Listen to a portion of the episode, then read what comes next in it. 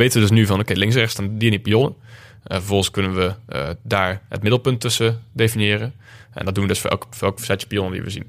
Uh, dus zo kunnen we eigenlijk een ja, mooie, smooth curve eigenlijk door de hele baan uh, maken. Zodat we dus eigenlijk altijd in het midden van de baan blijven.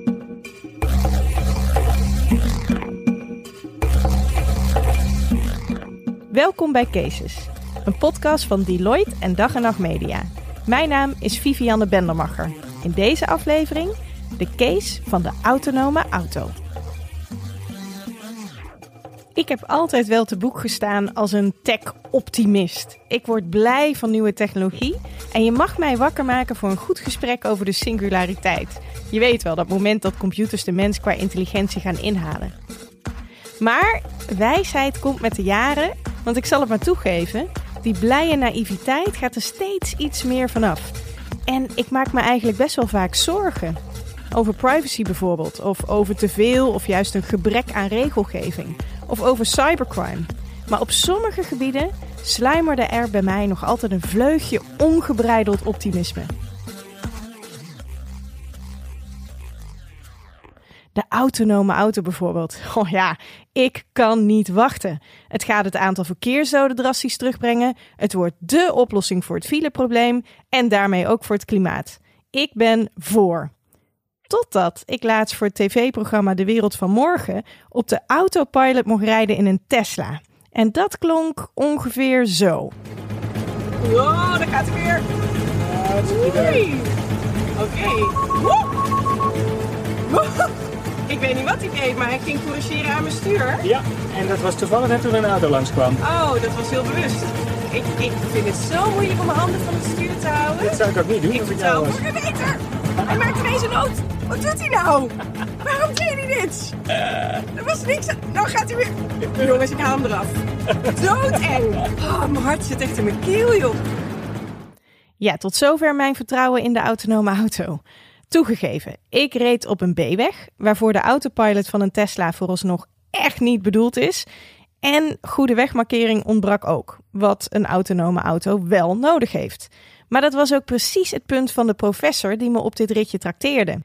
Hij wilde ermee duidelijk maken dat het nog heel lang gaat duren voordat auto's niet alleen op snelwegen, maar ook binnen de bebouwde kom honderd procent autonoom kunnen rijden. Want daarvoor moet de kunstmatige intelligentie in die autonome auto's eerst heel veel slimmer worden.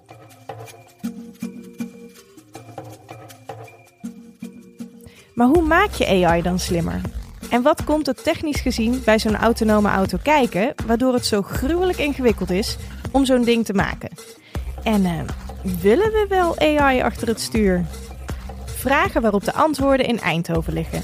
Daar hoopt een studententeam nieuwe records te vestigen met een autonome raceauto. Producer Volkert en ik reizen af naar Eindhoven. Ik rij in een Mini Cooper Clubman. Een beauty van een auto, maar een totaal gebrek aan brains. Niks geen A I-snufjes in mijn bolide. Geen lane assist als ik dreig buiten mijn baan te gaan. En eenmaal aangekomen in Eindhoven parkeer ik mijn auto helemaal zelf in het vak. Het voelt bijna alsof ik met paard en wagen aankom. Het contrast kon niet groter zijn met de auto waar Rense Nijenkamp dag in dag uit mee bezig is. Hij is vierdejaarsstudent werktuigbouwkunde, maar dit jaar is hij een van de bestuursleden van University Racing Eindhoven, of kortweg U R E. Hij is verantwoordelijk voor het autonome deel van de raceauto. En dat is best opvallend, want A I lijkt nou niet per se een voor de hand liggende match met een werktuigbouwer. A I, ja, ik, ik moet zeggen dat ik het altijd wel iets heel erg bijzonders vind. Ik zie ook echt dat er ja, veel toepassingen zijn waar A I van gebruik kan maken die echt de mensheid verder kan helpen. Wat beter kan zijn. Nou, zeker autonoom rijden is daar een heel, heel goed onderdeel van. Ik vind het ook heel erg, ja, heel erg gaaf om te zien de, als Tesla weer een nieuw filmpje heeft geüpload van we kunnen nu dit met autonoom rijden, we kunnen nu dat. Uh, en zo zijn er wel genoeg voorbeelden te noemen van, uh, van hoe A I ontwikkeld wordt. Ja, ik ben er ook van overtuigd dat A I het leven van, van de mens in het algemeen echt beter kan maken. Zoals het voorbeeld van autonoom rijden inderdaad. Nou ja, gewoon minder ongelukken, beter gebruik van de wegen, minder files, et cetera, noem maar op. In theorie, uh, een, een menselijk brein kan heel veel. Maar ja, een menselijk brein is uiteindelijk gewoon gelimiteerd. Een computer kan je in principe grote, sterker, beter maken en meer dingen leren. En zo kan je uiteindelijk ja, eigenlijk nog veel meer doen en nog veel meer bedenken dan dat mensen ooit zouden kunnen. Maar weer even terug naar het hier en nu. Want Rense is dus bestuurslid van U R E. En elk jaar doen zij mee met de competitie Formula Student. Wat is Formula Student? Formula Student is eigenlijk precies wat de naam zegt. Dus het is eigenlijk een soort van ja, Formule één. Alleen dan voor studenten. Het is een wereldwijde competitie. Het zijn ongeveer zevenhonderd teams uit mijn hoofd. En die zijn onderverdeeld in drie klasses. Dus je hebt een, een verbrandingsmotorklasse, een elektrische klasse en sinds drie jaar ook een autonome klasse. Eigenlijk het belangrijkste verschil tussen onze competitie en Formule één is dat onze auto's, jullie hebben ze net al gezien, ze zijn best wel heel erg klein. Veel kleiner dan een, dan een Formule één auto. Uh, is ja. het een beetje kartformaat voor de luisteraars, zodat ze zich er wat bij kunnen voorstellen? Ja, het is, het is nog, nog wel ietsje groter dan een kart. Maar ja, onze wielbasis uh, op dit moment is net iets meer dan anderhalve meter. Dus ja, dat is, dat is klein. Uh, dat zie je ook heel erg terug in de banen waarop wij racen. Uh, dus we racen altijd op wel internationale circuits. Vaak zijn het ook Formule één circuits. Maar we racen er niet op de, ja, echt, echt op dezelfde baan als Formule één. Uh, onze baan wordt altijd uitgezet met pionnen. En het zijn altijd hele krappe, kleine baantjes. Dus onze banen zijn meestal qua lengte ongeveer een kilometer lang. Ja, en die is ongeveer drie meter breed, maar de baan. Dus dat is ook heel erg, heel erg smal. En het draait allemaal om kleine bochtjes, krappe, krappe knikjes. Dus alle auto's zijn volledig geoptimaliseerd op acceleratie. Uh, onze laatste auto die accelereert van nul tot honderd, doet hij in twee komma drie seconden. Ja, dus dat is wel heel erg snel. Maar de topsnelheid van onze auto ligt op honderddertig kilometer per uur. Dus ja, hij accelereert heel erg snel, maar de top ligt niet hoog. Dat komt dus omdat de banen zo klein zijn, uh, dat we die topsnelheid eigenlijk nooit halen. Wat is nou precies het nut van deze wedstrijd? Als in, is het puur we willen die wedstrijd winnen? Of gaan er ontdekkingen die jullie doen om de snelste te zijn nog terugcijpelen naar misschien wel de gewone auto's? Veel van de ontwikkelingen die in Formule één uh, gedaan worden, die vinden uiteindelijk zijn weg naar personenauto's. En dat geldt in zekere zin ook wel voor de ontwikkelingen die bij ons worden gedaan. Ja, een van de grote bazen van de Formule één op het moment is Ross Brawn. Die heeft wel eens geroepen dat Formula Student en Formule één eigenlijk nog de enige twee echt innovatieve raceklassen zijn. En hij heeft ook geroepen dat Formula Student zelfs nog meer innovatiever kan zijn dan Formule één. Omdat we in principe, we hebben wel strenge regels, maar we worden nog wel wat meer vrijgelaten in, in wat we allemaal willen doen en kunnen doen. Jullie kunnen nog echt innoveren. Ja. En met al die innovaties hoopt U R E het goed te doen in de drie klasses die Renze net al noemde. De verbrandingsmotorklasse, de elektrische klasse en de klasse waar het mij nu om te doen is, de autonome klasse. Voor die laatste klasse vond de wedstrijd eind juli plaats. Hoe dat is afgelopen? Dat vertel ik je straks wel. Eerst even terug naar die innovaties. Want dat je kunt innoveren, betekent nog niet altijd dat je dat ook moet doen. Als ik denk aan de Formule één, dan denk ik aan het geluid van gierende banden. Dan denk ik aan Hamilton en natuurlijk aan Verstappen. Wat is er in vredesnaam aan als je die heren eruit haalt?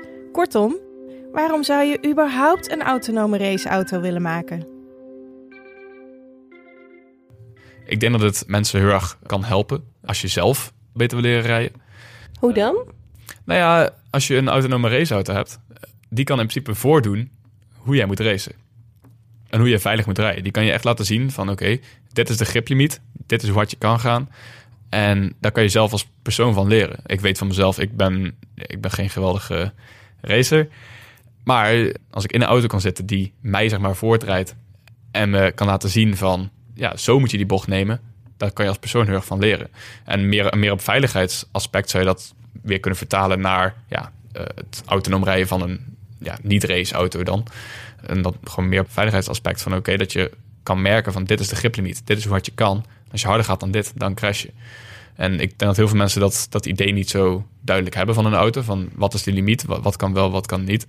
En ja, daar zou een autonome raceauto zeker bij, bij kunnen helpen. Neem ons nu eens mee onder de motorkap. Of motorkap tussen aanhalingstekens waarschijnlijk. Want waarschijnlijk kun je geen klepje meer opentrekken hè, als die eenmaal in elkaar zit. Maar nee. Hoe werkt die autonome motor nou precies? Onze baan wordt altijd uitgezet met pionnen. Die baan weten we van tevoren niet. Als je als mens in een auto stapt en je gaat een baan rijden die je nog nooit hebt gezien. Nou, wat doe je eerst? Je gaat eerst om je heen kijken van oké, okay, hoe ziet de baan eruit? Nou, vervolgens ga je nadenken van uh, ja, oké, de baan is daar, dus ik zal daar wel heen moeten. Nou, vervolgens ga je iets doen. Nou, in dat geval dus je rechtervoet gebruiken om het gaspedaal in te trappen, zodat je vooruit gaat en je gaat met je handen gaan sturen. Precies datzelfde stallenproces doen wij ook, alleen dan zijn het computers en hardware die het overnemen. Dus de hardware, dus de lidars en de camera's, ja, die vervangen je ogen, die zien de baan. Leggen ze uit, wat is een lidar? Een lidar is een, uh, ja, een, een soort ja, een kastje. Het is best wel te vergelijken met uh, hoe radar werkt. Ja, het, het grote verschil is dat een lidar die stuurt eigenlijk lichtpulsen uit. Die stuurt hij in alle richtingen stuurt hij dat, uh, stuurt hij dat uit. Ja, die lichtpulsen die worden herkaatst als, als ze een object tegenkomen. En die komen dan weer terug in het kastje. En door de tijd op te nemen, hoe lang het duurt voordat de lichtpuls weer terug is, weet hij hoe ver weg iets is. Dus zo kan je, ja, eigenlijk gewoon puur, ja, met, met behulp van die pulsen kan je bepalen. Afstanden inschatten. Ja, inderdaad. Waar, waar zijn objecten? Maar dan weet je nog niet wat, wat het object is. Je weet alleen, daar staat iets. Ja, dat klopt. Dat is meteen ook het grootste probleem van radar. Radar doet, ja, dus een soort gelijks. Alleen radar is veel minder precies. Dus die lichtpulsen kunnen... kunnen een stuk preciezer, kunnen die veel meer lichtpulsen uitschieten en weer ontvangen. Kunnen voor veel kleinere objecten, zoals dus een pion, kunnen we wel detecteren van oké, okay, hier krijg ik bijvoorbeeld vijf lichtpulsen terug. Terwijl voor een groot object zou je er misschien twintig lichtpulsen terugkrijgen. Zo kun je dus een afs- afschatting maken van de grootte van de pionnen. En dan vervolgens ben jij daar verantwoordelijk voor om dan, denk ik, een algoritme te schrijven van oké, okay, krijg je vijf van die lichtpunten terug, dan is het waarschijnlijk een pion. In principe wel. Ik doe het gelukkig niet alleen. Dus ik heb inderdaad de leiding over, over ja, het, ja, ons department die dat, die dat regelt. Dus uh, we hebben daar verschillende onderdelen van. Dus we hebben dus inderdaad het, het perceptiedeel. Uh, daar hebben we dus een algoritme die inderdaad bepaalt van oké, okay, we krijgen op dat, dat punt in de ruimte krijgen we zoveel, uh, zoveel pulsen terug. Uh, daar krijgen we zoveel pulsen terug. En ja, met slimme filters en, uh, en inderdaad uh, ja, afstand tussen pionnen kunnen we bepalen van ja, dit is een pion of niet. Een ander onderdeel is dat we voor camera doen we eigenlijk hetzelfde. Alleen met cameradetectie uh, maken we gebruik van ja, een, een template eigenlijk. Uh, we weten hoe een pion eruit ziet. Uh, dus dat gebruiken we eigenlijk. En ja, eigenlijk op elk, op elk frame pakken we dus uh, dat template. En dan proberen we te matchen met, met het beeld dat we zien. Nou, als... Dat is een soort beeldherkenningssysteem. Ja, eigenlijk wel inderdaad. Nou, dus zo kunnen we dus de pionnen ja, herkennen, ook op camera. Maar waar LiDAR dus uh, al ook een hele goede inschatting kan maken van de afstand, kan je dat met camera niet zomaar doen. Uh, vandaar dat we twee camera's gebruiken. Dus we hebben twee camera's, die staan parallel naast elkaar. Uh, die kijken allebei dezelfde kant op. En doordat we de afstand tussen die camera's weten, uh, en die camera's die scannen allebei dezelfde, of die zien allebei dezelfde pion, alleen ze zien het allebei net op een iets andere positie. Maar doordat je dus de afstand tussen de camera weet, en je weet wat de afwijking is uh, van beide beelden ten opzichte van elkaar, kan je dus uitrekenen met behulp van de hoek, uh, hoek en afstand tussen de camera's, van dit moet de afstand zijn. Nou, en als we dat dus, als we dat dus ook hebben, dan hebben we dus een afschatting van de lidar, van dit is een pion, en een afschatting van, uh, van de camera, van dit is een pion. Die moeten we nog samenvoegen. Nou, dus daarvoor gebruiken we dus inderdaad de afstandsinschatting. En als die binnen een bepaalde range van elkaar vallen, dan kunnen we ja, eigenlijk confirmatie geven van ja, dit is een pion, hij staat daar en hij heeft die kleur. Uh, nou, en dat doen we dus eigenlijk voor alle pionnen die we, uh, die we tegenkomen. Uh, en zo zien we onze baan. Maar er is nog een probleem. Als we dus uh, pionnen zien, hoeft het niet zo te zijn dat, dat er maar één mogelijk pad is tussen alle pionnen door. Het kan best zijn dat je een slalom moet maken om een paar pionnen heen. Of dat er ja, een paar pionnen voor je staan, maar er staat ook eentje links. En dan is de vraag van, wacht, tussen welke pionnen, baan nou? Ja, tussen welke pionnen moet ik nou doorrijden? Nou, daarvoor uh, heeft de competitie ja, dus uitgeschreven dat altijd, er altijd dezelfde setup is van de baan. Uh, dus we hebben altijd uh, blauwe en gele pionnen. En ja, die worden altijd zo uitgezet dat blauw is altijd links op de baan en geel is altijd rechts. Maar ja, dan lopen we wel tegen het volgende probleem aan. LiDAR kan geen kleur zien. Dus we hebben ook camera's nodig. Nou, die camera's die, uh, die, ja, die moeten we dus ook op de auto monteren. Uh, en in principe dus de LiDAR's samen met de camera geeft ons eigenlijk het hele beeld van oké, okay, dit is een pion en dit is de kleur, dus dit is mijn baan. Uh, en dat is in principe de informatie die we nodig hebben. Die informatie moet wel ergens heen. Voor ons, is het, voor ons mensen is het logisch om te denken van ja, oké, okay, hier is een pion en hier, hier moet ik doorheen. Uh, nou, we hebben daar dus voor het autonome systeem een computer voor, van Nvidia. Uh, een computer die uh, ja, speciaal gemaakt is voor dit soort opdrachten. Dus uh, ja, echt uh, het autonoom rijden mogelijk maken. Uh, die krijgt alle informatie binnen van de baan, van de huidige snelheid van de auto, van de richting van de auto. En zo wordt er dus met behulp van slimme algoritmes wordt bepaald van oké, okay, ten eerste, mijn LiDAR ziet dit. Uh, dus dit moet wel een pion zijn. Vervolgens, uh, mijn camera ziet dit. Oké, okay, dat, dat is ook een pion, dat klopt. Nou, zijn die ongeveer op dezelfde positie? Ja, dan weet ik, oké, okay, er staat hier een pion. Die is geel. En dan vervolgens wordt uitgerekend, dus ik moet die kant op. Ja, zo wordt dat allemaal berekend. En dat gebeurt allemaal real-time? Ja. Zo goed als real-time? Ja, gewoon volledig real-time. Oké. Okay. Daarom is het ook heel erg belangrijk dat de, die algoritmes die dat doen... moeten ja, ook zo efficiënt mogelijk geschreven worden. Want inderdaad, het, het zal niet echt handig zijn als, uh, als je algoritme elke vijf seconden een keer een pion detecteert. Want dan ben je al lang weer... ben je al uit de bocht gevlogen. Ja, precies. Dus, uh, dus ja, de, daar houden we rekening mee om te zorgen dat, uh, dat we zo snel mogelijk alle pionnen kunnen herkennen. En dat is ook een belangrijk ding, want uh, hoe sneller we zijn, hoe verder weg we kunnen kijken. En hoe verder weg we kunnen kijken, des te eerder we, de, we ja, een volgende bocht aanzien komen. Dus hoe harder we kunnen gaan. En nu snap ik het gedeelte waar, waar jullie bezig zijn. Dus jullie zijn bezig met... Uh, Oké, okay, LiDAR, als je, als je dit detecteert... of hey, je krijgt vijf uh, uh, weerkaatsingen terug... dan is het waarschijnlijk een pion. Je hebt een beeldherkenningssysteem in de camera... en die snapt ook dat het een pion is. Maar dat is nog allemaal mensenhand, toch? Dit is het leren van jullie aan de systemen hoe het werkt. Maar hoe leert die auto zelf? Is het zelflerend of niet? Of blijven jullie continu bijschaven? Op het moment is het niet zelflerend. Uh, dus op het moment hebben we, uh, hebben we echt gewoon de, ja, die, de, de voorwaarden... waaraan de LiDAR moet voldoen om te, om te kunnen conformeren van dit is een pion.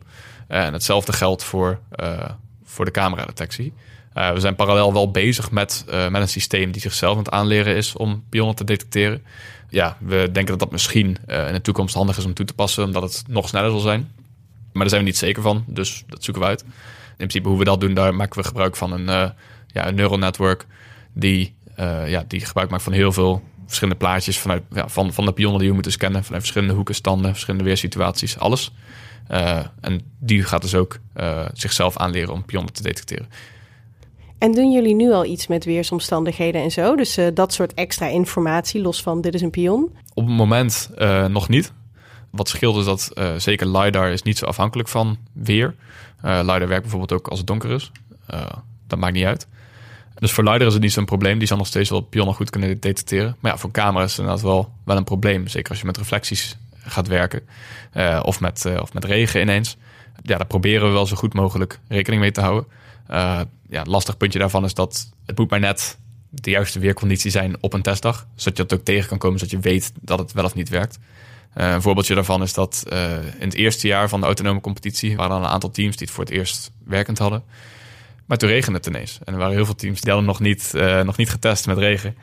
Uh, wat er dus voor zorgt dat hun camera's... Uh, ja, hun camera-algoritmes werkten niet meer. Dus toen waren de teams die alleen maar camera hadden... waren ja, redelijk uh, de zak. Terwijl, uh, ja, terwijl er nog andere teams waren die gebruik maakten van LiDAR... nog steeds wel konden rijden. Al was het minder robuust. Maar hoe komt de auto nou vervolgens in beweging? Want we weten nu waar de pionnen staan, hoe de baan loopt... en dus ook wat het ideale pad voor de auto is. En dan?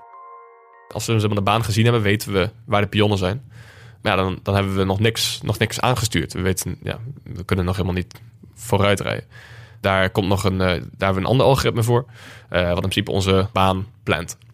Dus we weten dus nu van, oké, okay, links en rechts staan die en die pionnen. Uh, vervolgens kunnen we uh, daar het middelpunt tussen definiëren. En dat doen we dus voor elk, voor elk setje pionnen die we zien. Uh, dus zo kunnen we eigenlijk een ja, mooie, smooth curve eigenlijk door de hele baan uh, maken. Zodat we dus eigenlijk altijd in het midden van de baan blijven. Uh, en daarmee is het ook nog mogelijk om uh, het algoritme aan te passen... zodat je dus de ideale racelijn gaat volgen. Uh, daar zijn we nu nog niet mee bezig vanwege... ja, we willen eerst robuust rijden. Maar goed, dan hebben we dus onze baan. Uh, dan weten we dus op elk, op elk moment weten we dus van... oké, okay, de baan is hier zo scherp. Dat kunnen we weer vertalen naar... oké, okay, dus... de baan gaat zo scherp, dus we moeten zo ver naar links of naar rechts sturen. Nou, dan hebben we dat. En, we, en doordat we dus ook weten hoe scherp een bocht is... kunnen we dus ook weten hoe, hoe snel kunnen we door die bocht heen. Dan maken we gewoon gebruik van de dynamica van onze auto. Nou, dat vertaalt zich dan naar een uh, gewenste stuurhoek en een gewenste snelheid. Uh, en daar hebben we weer twee, uh, ja, twee losse controllers voor eigenlijk. Eentje voor de, eentje voor de stuurhoek. Uh, dus we hebben een actuator op onze stuurkolom zitten... die dus het stuur kan draaien, net zoals een mens dat, uh, net zoals een mens dat kan. Uh, en die, die kunnen we controleren. Uh, dus ja, dat zorgt ervoor dat we precies kunnen tracken eigenlijk van wat is onze gewenste stuurhoek en wat is onze huidige stuurhoek. En ja, met de fout daartussen kunnen we weer een nieuwe input geven. Uh, dus zo volgen we onze stuurhoek ja, zo goed mogelijk. En hetzelfde gebeurt eigenlijk met de snelheid. We hebben een gewenste snelheid en onze huidige snelheid. En ja, die proberen we ook elke keer zo goed mogelijk te matchen. Dus dat betekent iets meer bijgeven of juist iets meer loslaten om ja. niet uit de bocht te vliegen. Ja. En die berekeningen maak je continu. Ja. ja, die maken we tenminste tien keer per seconde. Dan hebben we onze baan hebben we dus gepland. En we gaan ervan uit van oké, okay, we willen dus zo, zo hard daar en daar rijden. Maar het kan dus zijn dat je een bocht, uh, in een bocht minder grip hebt dan verwacht. Dus dat je wel precies volgt wat de controller zegt dat je moet volgen. Maar dat je alsnog niet je baan perfect, uh, je, je pad perfect volgt. En daarvoor hebben we dus ook weer een feedback zitten. Die dus ook weer aangeeft van hé, hey, je zit nu een halve meter van je baan af. Dus stuur verder naar links. Of dus geef minder gas. En uh, ja... Dat, alles dat bij elkaar zorgt dus voor dat we ons pad ja, zo goed mogelijk kunnen volgen. En, uh, ja, en dat we dus ja, een, een rondje over het circuit perfect af kunnen leggen. Nou, als we dan één rondje over het circuit perfect hebben afgelegd, dan weten we de baan vanaf dat moment. Dus vanaf dat moment is het minder belangrijk om heel vaak te updaten. Wat zien we nou eigenlijk? Want we weten de positie van de pionnen weten we dan al. Uh, dus in het, in het eerste rondje rijden we langzaam, zodat we dus goed alles kunnen detecteren en zeker weten waar de pionnen staan. En vanaf de tweede ronde kunnen we ja, een stuk harder gaan, omdat we toch al weten waar de pions staan. Dus we kunnen dan eigenlijk van tevoren helemaal instellen van... Ja, je weet dat je als je daar bent, moet je nu zo hard gaan en moet je zo, zo hard sturen. Dus dat is in principe hoe we, ja, hoe we ronde, achter, ronde na ronde eigenlijk uh, sneller en sneller kunnen rijden. Dus daarom zijn die banen ook zo smal. Het is niet zo dat de ene auto de ander gaat inhalen, want er is maar één auto tegelijk op de track. Ja, dat is in principe wel hoe het werkt. Uh, met als enige uitzondering is dat we in de, uh, ja, in de klasses met coureur... Uh, kan het zijn dat je de endurance, dus dat je, waar je meerdere rondes moet rijden, dat je daar met meerdere auto's op de baan rijdt. Um, maar daar wordt, daar wordt gewerkt met, uh, met vlaggen, net zoals bij Formule één, dat je een blauwe vlag krijgt als er iemand achter je zit die sneller is. En dan hebben ze bepaalde inhaalzones waar je gewoon uh, aan de kant moet en de, de persoon er langs moet laten. Dus ja, er wordt, uh, er wordt helaas niet wiel aan wiel geraced. Het zou super vet zijn als het, uh, als, als het het geval zou zijn. Maar ja, vanuit, vooral vanuit een, uh, een kostenperspectief. Uh, het risico om te crashen is veel te groot. Uh, ook de, de mensen die in de auto's rijden zijn geen officiële coureurs. We mogen daar niemand voor inhuren. Dat moet, moet gewoon een lid zijn van een team. Uh, dus ja. Dat... En als je nou wint, hè, wat is er eigenlijk te winnen? Eigenlijk staat de prijs uh, ja, niet heel veel voor. Het is eigenlijk vooral eer. Betekent dat nou ook, hè? Want je doet alles voor die eer natuurlijk. Dat je heel rigide al je kennis vasthoudt... en, uh, en dat je de T U Delft het licht niet in de ogen gunt, om maar iets te zeggen? Nee, dat is eigenlijk helemaal niet, helemaal niet hoe het gaat. Ja, onze competitie is echt super open. Als je nog bezig bent met het bouwen van je auto, dan, ja, dan je gaat niet alles vertellen aan andere teams. Er is wel hier en daar wat contact. Dus wel een wedstrijd, maar wel een wedstrijd waar jullie hand in hand met elkaar optrekken. Ja. Oké, okay, letterlijk en figuurlijk sleutelen aan autonome auto's voor de eer, voor de innovatie en wie weet, ook voor de mens, die er uiteindelijk ook beter van kan worden. Maar dat laatste is me nog niet helemaal duidelijk. Hoe word ik beter van die zelfrijdende raceauto? Hoe komen al die innovaties van Rense straks in mijn Mini terecht?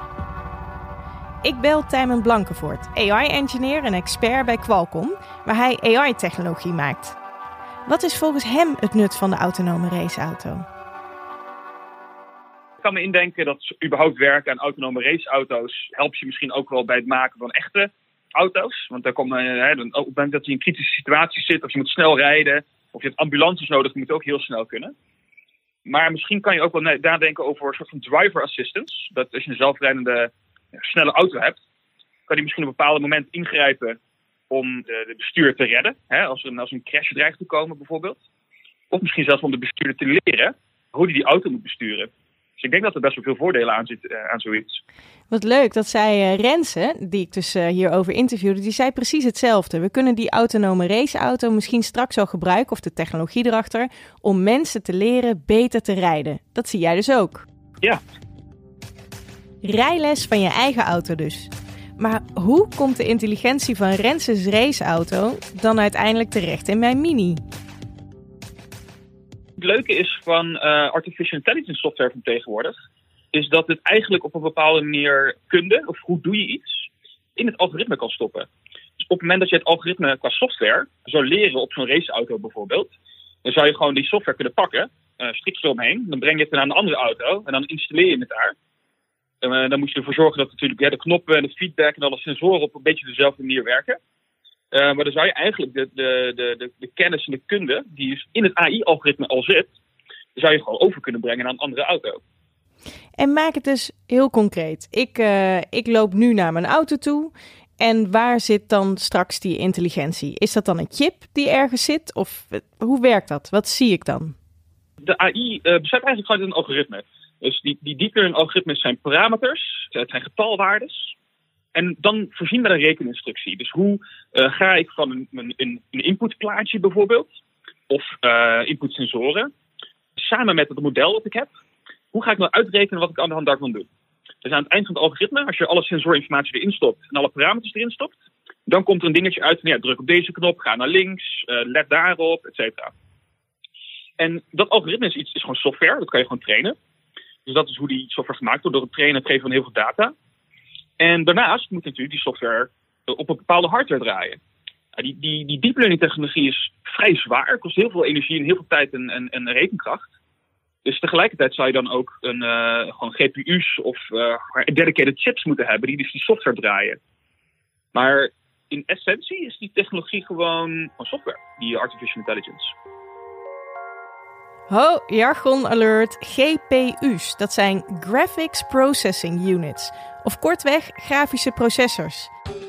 Die processors wonen meestal op een videokaart en ze moeten alle grafische data verwerken, plaatjes dus. Oké, okay, terug naar het gesprek. En nu, nu willen we op de weg, willen we natuurlijk ook dat mijn auto met de auto voor mij misschien kan communiceren, of op zijn minst kan interpreteren wat die auto voor mij doet. Hoe staan die auto's dan straks met elkaar in verbinding? Heel veel mensen zijn nu bezig met het maken van zelfrijdende auto's, door de auto zelf te intelligent te maken. Uh, maar binnenkort wordt er ook overal in de wereld een vijf G, vijf G netwerk uh, uitgerold. En worden ook auto's straks langzamerhand meer vijf G ready. En dan wordt het veel makkelijker voor auto's onderling op een hele veilige manier te communiceren. En dan bijvoorbeeld elkaars positie of uh, waar die heen rijdt en zo uit te wisselen met elkaar. Dus uh, op het moment dat die netwerken worden uitgerold en dan krijg je steeds meer smart auto's, dan zullen die gewoon met elkaar kunnen praten. En dan kunnen ze gewoon tegen elkaar zeggen van ja, ik sta hier, ik ben dit van plan. Die zelfs nog gekoppeld aan je navigatieapparaat, hè, dat je ook van tevoren weet waar je heen gaat rijden. En dan kunnen ze rekening houden met elkaar. En dan wordt het bijvoorbeeld het maken van zelfrijdende auto's een heel stuk makkelijker. En waarom gaat vijf G daar dan bij helpen? Ja, vijf G maakt eigenlijk de communicatie tussen het apparaat die dicht bij elkaar zitten, een beetje een soort Internet of Things idee, uh, maakt het ongelooflijk snel. Het zorgt ervoor dat heel veel apparaten tegelijkertijd aan elkaar gekoppeld kunnen worden. Dus je kan tientallen auto's aan elkaar koppelen en met elkaar laten praten. Maar ook bijvoorbeeld de stoplichten zouden een smart sensor kunnen hebben. Het wegdek zou bepaalde sensoren kunnen hebben. En die zullen dus allemaal in één netwerk samen kunnen werken. Nou, vroeger was het eigenlijk nog niet te doen om zoveel apparaten tegelijkertijd met elkaar te laten praten. En met het vijf G netwerk wordt dat stuks mogelijk. En dan, dan moet ik me voorstellen dat die dataoverdracht nog steeds in een soort cloud uh, plaatsvindt. En dat kan omdat dat met vijf G efficiënter wordt. Nou, het kan ook lokaal. Dus je kan ook dat de auto's onderling uh, elkaar data toe gaan sturen. Dus daar zijn nu al technologieën voor, zoals vier G L T E, die dus gewoon eigenlijk een lokaal netwerkje maken. Maar het vijf G netwerk is daar echt veel geschikter voor om dat op te pakken. Dus ja, het gaat eigenlijk meer, meer op die manier. Het wordt meer een lokaal netwerk van auto's die onderling praten en niet per se alles via de cloud hoeven te sturen. Is dat edge computing, om maar weer eens een buzzword te noemen? Ja, eigenlijk wel. Ja, dus het rekenwerk wat eigenlijk dan straks op de, uh, op de auto's gebeurt. Die dus met elkaar gaan praten, gaan interacteren. En uh, op basis daarvan weer rekenbeslissingen gaan maken. Dat is inderdaad edge computing. Dus bijvoorbeeld, je kan je indenken dat de auto's zelf, die hebben straks twaalf camera's erop zitten bijvoorbeeld. Die produceren ongelooflijk veel terabytes aan data. Uh, als je die, al die data naar de cloud toe wil sturen, dat is dus niet te doen. Het kost veel te veel energie en je hebt de bandbreedte niet voor. En dat is natuurlijk heel inefficiënt, want het is veel te, veel te hoge latency. Je wil dat je auto nu reageert, niet over een seconde. Dus dat, dat rekenwerk met die artificial intelligence algoritmes, dat gaat eigenlijk altijd in die auto's plaatsvinden. En dat, dat heet edge computing. Dus dat de berekeningen op een device plaatsvinden en niet in de cloud. Maar als het dan op zo'n device uh, plaatsvindt, in dit geval mijn auto, is mijn auto dan niet heel kwetsbaar voor enge hacks en zo? Nou, ik, ik zou eerder zeggen dat uh, op het moment dat jij je auto aan het internet koppelt en dan wordt elektronisch, dan zal die altijd makkelijker hackbaar zijn. Dus dat is een heel groot security vraagstuk. Want als straks het, het openen en dicht doen van je, van je, van je deuren, het, uh, waar rij je heen, hoe snel rij je en zo, als het allemaal elektronisch gaat, en je auto is aan het uh, internet gekoppeld, dan wordt het heel makkelijk te hacken natuurlijk. Dus daar moet je allemaal security uh, maatregelen voor, voor, voor nemen. Uh, dus dat is sowieso een probleem. Misschien is het zelfs wel zo dat op het moment dat alle berekeningen lokaal op jouw uh, auto gebeuren, dat het misschien zelfs nog wel iets minder makkelijk is om te hacken. Want dan moeten ja, mensen echt inbreken in jouw auto, daar iets installeren, op je software daarin veranderen, om jouw auto te kunnen beïnvloeden. Dus misschien is het zelfs wel veiliger om alles lokaal uit te rekenen, dan dat je continu verbinding hebt met de cloud. Hé, hey, en uh, als je nou de keus hebt, je gaat leren rijden van je auto, of je auto gaat jou lesgeven, of je gaat het helemaal niet leren, jouw auto gaat je voortaan gewoon vervoeren en jij hoeft niks te doen. Wat zou je nou willen?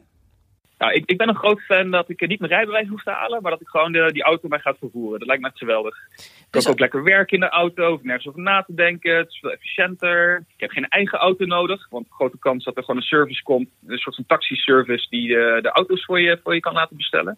Dat heb ik eigenlijk veel liever. Dus uh, honderd procent autonome auto's, goed idee, zeg jij? Ik zeg honderd procent autonome auto's, een zeer goed idee. Maar dat lijkt vooralsnog toekomstmuziek. Want om even terug te komen op die zelfrijdende raceauto uit Eindhoven, de auto van Rense en Co, die in Italië zijn autonome kunsten moest laten zien, hoe dat is afgelopen? Tja, dat is voor nu een beetje afgelopen.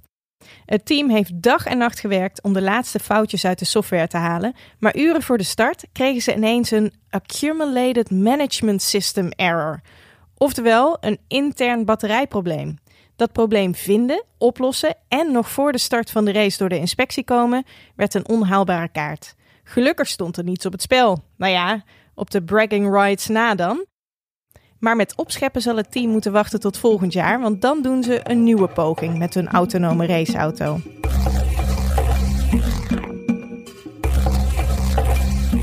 En daarmee blijft mijn voorlopige conclusie overeind. A I in auto's kan geweldig zijn. Voorlopig, vooral als extra hulpje, misschien zelfs wel als nieuwe instructeur bij rijlessen. Maar echt honderd procent autonoom rijden? Daarvoor moeten we de komende tijd nog heel hard aan de weg blijven timmeren. Na de opname stap ik weer in mijn Mini. Als ik de auto start, begint er een waarschuwingslampje te knipperen en zie ik op mijn dashboard de melding dat ik mijn bandenspanning moet controleren. Geen idee hoe dat moet. En stiekem zou ik er alles voor geven om nu net als David Hasselhoff in de Night Rider via mijn smartwatch tegen mijn eigen Kit te kunnen zeggen: hey joh, check die bandenspanning even lekker zelf. Maar in plaats daarvan rijd ik naar huis, parkeer mijn auto helemaal zelf en weet dat mijn vriend morgen dezelfde melding zal zien. En ongetwijfeld wel weet hoe het moet.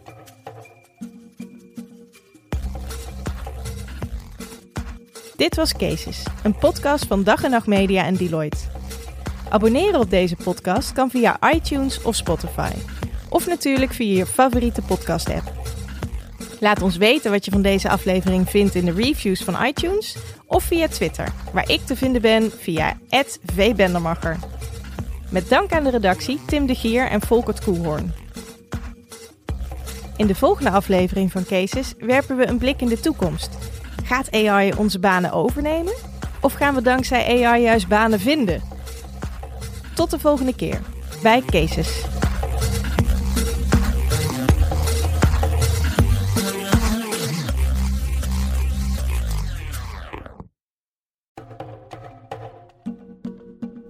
Meer weten over de thema's van deze podcast, zoals cybersecurity en artificial intelligence? Op Deloitte Forward punt n l delen experts elke dag hun kennis in artikelen, documentaires en podcasts, zoals deze.